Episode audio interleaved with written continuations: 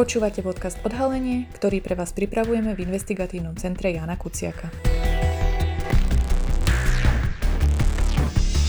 Dnes štvrtý diel zo série rozhovorov so slovenskými investigatívnymi novinárkami a novinármi o ich práci a o kauzách, ktoré sú pre nich niečím špeciálne.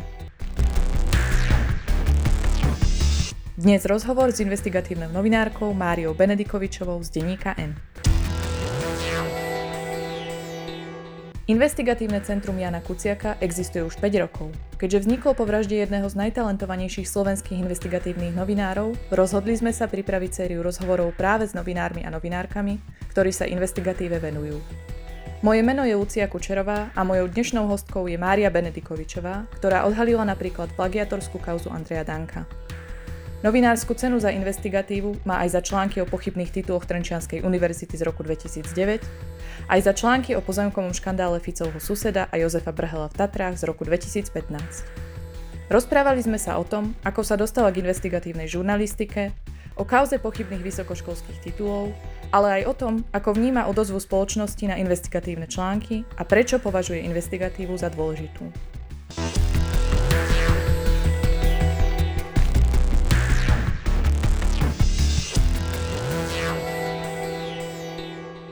Mária, vitajte. Pozvali sme si vás do podcastu, pretože investigatívne centrum Jana Kuciaka existuje už 5 rokov a vzniklo po vražde jedného z najtalentovanejších investigatívnych novinárov, Jana Kuciaka a jeho snúbenice Martiny Kušnírovej. Mária, ako ste vy vnímali Jana Kuciaka a jeho investigatívne kauzy, na ktorých pracoval? Dobrý deň, ďakujem veľmi pekne za pozvanie. A Jana Kuciaka som vnímala ako veľmi talentovaného človeka, novinára, ktorý išiel do hĺbky a záležalo mu na tom, aby odkrýval neprávosti a rôzne nečestné praktiky, ktoré využívali či už politici alebo rôzni pochybní podnikatelia a bohužiaľ na to vlastne aj doplatil. Vy v médiách pracujete od roku 2004. Kde a kedy začala vaša kariéra investigatívnej novinárky? Bol to pre vás od začiatku nejaký cieľ, alebo ste sa chceli venovať predtým niečomu inému? Ehm, ja som v podstate od eh, puberty bola fascinovaná novinárčinou a chcela som byť novinárkou. Potom som začala študovať na fakulte masmediálnej komunikácie v Trnave a vtedy vlastne som začala pôsobiť v médiách. Začínala som, chvíľočku som bola v rádiu Twist a odtiaľ som prešla do tlačovej agentúry SITA. A to bola pre mňa obrovská škola, tam som nabrala najväčšie skúsenosti, robila som tam aj parlamentnú spravodajkyňu a teda som pochopila aj, ako funguje parlament, že mnoho vecí sa deje v zákulisí, v kulároch. A zároveň som aj pochopila celú tú procedúru schvalovania zákonov, čiže to bola pre mňa na začiatku veľmi dobrá skúsenosť, že som išla do tlačovej agentúry. A odtiaľ som potom dostala príležitosť e, ísť do denníka Pravda, e, kde pôsobila výborná novinárka Zuzana Petková. A tam som sa e, naučila takisto mnohému a odtiaľ potom moje kroky až viedli do denníka ZME, odkiaľ som vlastne prešla do denníka N. A keby ste mali nejako porovnať nejakým spôsobom tú investigatívnu žurnalistiku a možno to spravodajstvo, v čom je to podľa vás iné? Tak um, tlačová agentúra je uh, v podstate médium, ktoré prináša tie základné informácie, že sú tam redaktori, ak by som to mohla tak ľudovo povedať, takí pešiaci, že si obchodia tlačové konferencie a z toho píšu správy. Samozrejme aj prinášajú svoje vlastné témy, ale nie je tam časový priestor na nejakú investigatívu a teda porovnaní s pôsobením v denníku je to úplne iný typ práce, pretože um, v denníku je naozaj uh, väčší časový priestor venovať sa hlbšie nejakým témam, stretávať sa s ľuďmi a je to jednoducho úplne iný typ uh, práce, ale zároveň akože tá tlačová agentúra v začiatkoch novinárčiny poskytuje naozaj veľký priestor na to, aby ste pochopili, že ak, aký je spôsob tej práce v mediálnom prostredí. Práve v tom spomínanom denníku Pravda v podstate bola uverejnená aj jedna z vašich prvých známych kaos o pochybných tituloch Trenčianskej univerzity. Ako ste sa k tejto téme vy dostali? Ja som na tej téme spolupracovala so Zuzanou Petkovou. tie informácie pochádzali z prostredia vysokej školy.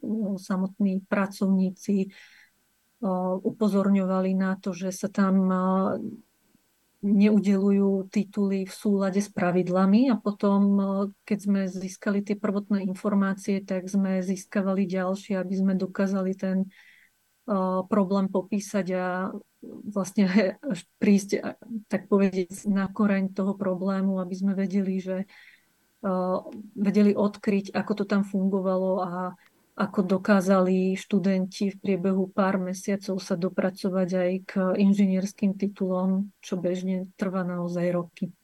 Práve aj za tento článok, ale aj za iné články ste dostali viacero novinárskych cien.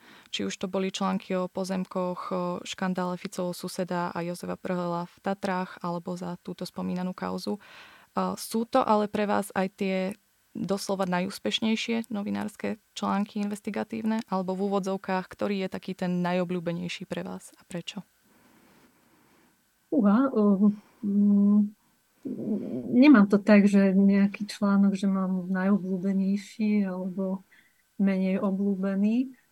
Um, možno z osobného hľadiska, to vás asi prekvapím, tak um, čo mám vrytý do pamäte je článok o prihláške Roberta Fica do komunistickej strany. Ten som písala v čase, keď Robert Fico kandidoval na prezidenta a snažil sa v kampani štilizovať do polohy, že on je oddaný katolík a od mladosti je v podstate poctivý kresťan, ktorý by v porovnaní s poslancami KDH z toho vyšiel lepšie vo vzťahu k, k katolickej viere. No lenže ono sa ukázalo vďaka tej prihláške, ktorú som získala z Českého archívu v Prahe, že on v mladosti, keď sa hlásil do komunistickej strany, tak uh, prehlásil, že je prísny ateista a to teda bolo v úplnom rozpore s tým, ako sa snažil vystupovať v kampani. A ten článok považujem za taký um, mne srdcu blízky z toho dôvodu, že som ho písala uh, ako taký rozlúčkový text pred môjim odchodom na matersku z denníka ZME a s tým, že ja sa teda do redakcie vrátim Nechala som si tam stôl, že teda ma tam počka. Ale žiaľ, potom Penta kúpila denník ZME a už nebol možný návrat, lebo vtedy časť redakcie sa rozhodla odísť a teda ten návrat bol až do denníka M. Čiže tak trošku z osobného hľadiska mi je blízky tento text. Často v spoločnosti počúvame o tom, že investigatívni novinári síce odhalujú takéto rôzne kauzy, ale veľmi málo z nich je riešených, prípadne nejakým spôsobom vyriešených dokonca.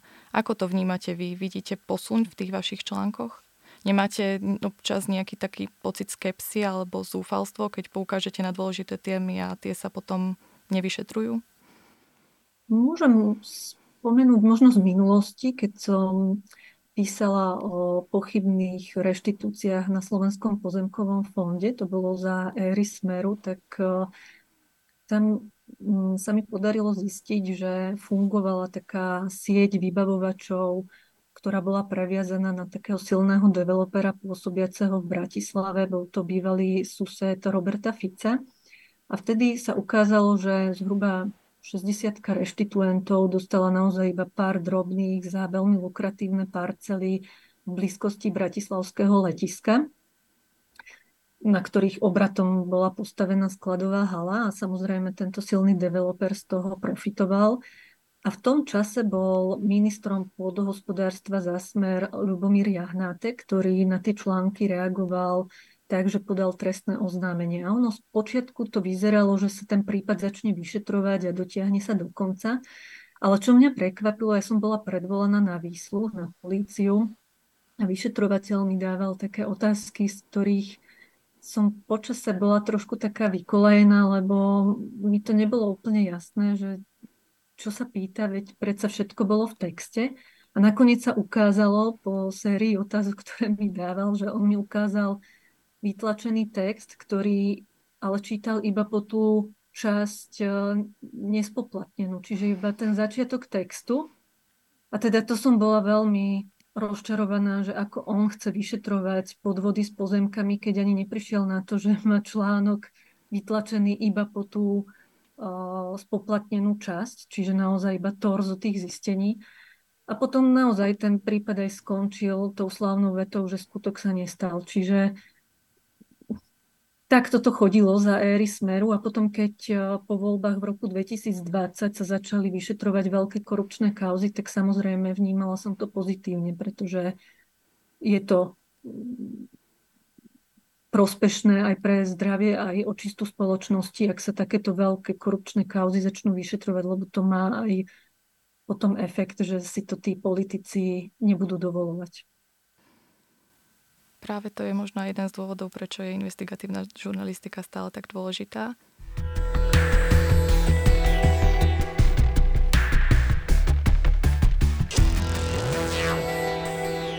Čo by podľa vás mala robiť spoločnosť, aby bola naďalej takto investigatívna žurnalistika vnímaná ako dôležitá, aby novinári možno nemali obavy robiť tento druh práce?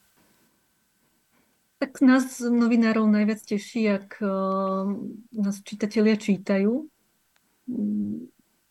A možno by som spomenula, že uh, nie je správne zo strany politikov, ak robia terče z novinárov. A to pokračuje bohužiaľ aj po vražde Jana Kuciaka. Myslím si, že je to veľmi nebezpečné. A vidíme to naozaj, že z rozdielu politici keď e, čelia nepríjemným otázkam, tak e, okamžite idú do protiútoku a spochybňujú prácu novinárov. Môžem spomenúť bývalého premiéra Igora Matoviča, ktorý dodnes e, hovorí o denníku N ako o denníku nenávisť a pritom sám aj v nedávnej predvolebnej kampani využíval zistenia denníka N, či už išlo o vyšetrovania, ale zároveň akože behom pár sekúnd prejde do polohy, že novinárov denníka N spochybňuje. A to nie je podľa mňa správne. A teraz to myslím naozaj bez rozdielu, že či už je to Igor Matovič alebo ktorýkoľvek iný politik. Čiže myslíte, že to spochybňovanie a také urážanie v rámci od tých politikov tej spoločnosti pridáva na tom, že si nevážia tak tých investigatívnych novinárov alebo celkovo novinárov všeobecne? Áno, myslím si, že to podkopáva autoritu médií a zároveň um, novinári čoraz väčšmi čelia rôznym hejterom, trolom a dá sa to vypozorovať, že ako náhle politik útočí na novinára, tak uh, tí hejtery sú akoby poháňaní, že aj oni si to môžu dovoliť a v tom je to nebezpečné.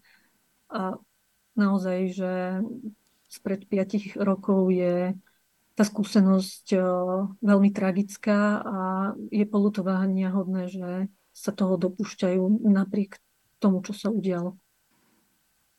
čom to vidíte aj vy iné? Dávate si eh, po tých piatich rokoch aj vy ako investigatívni žurnalisti väčší pozor na seba, na svoje zdroje, informácie?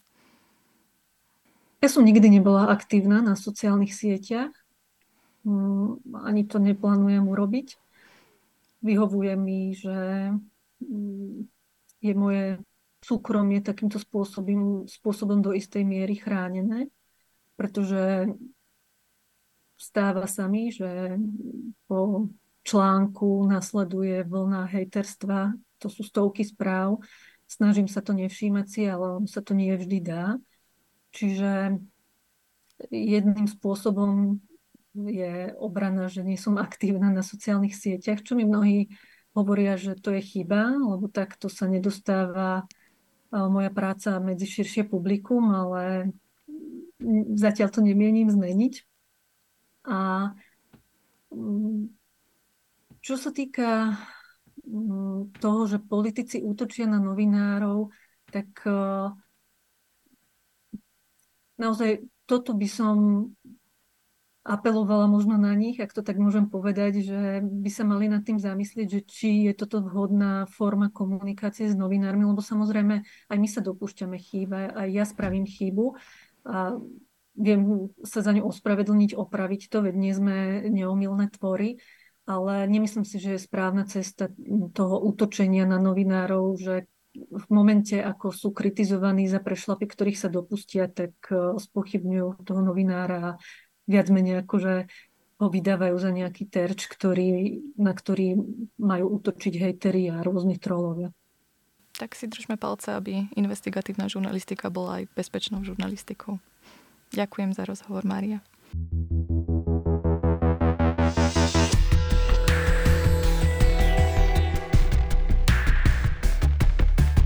Ďakujeme, že ste si vypočuli podcast Odhalenie investigatívneho centra Jana Kuciaka. Ak by ste našu prácu chceli podporiť, hoď aj symbolickou sumou, link, kde tak môžete urobiť, nájdete v popise tohto podcastu, prípadne na webe www.icjk.sk. Tam nájdete aj naše investigatívne články. A akékoľvek nápady, tipy, ale aj pripomienky nám zasielajte na e-mail icjk.icjk.sk.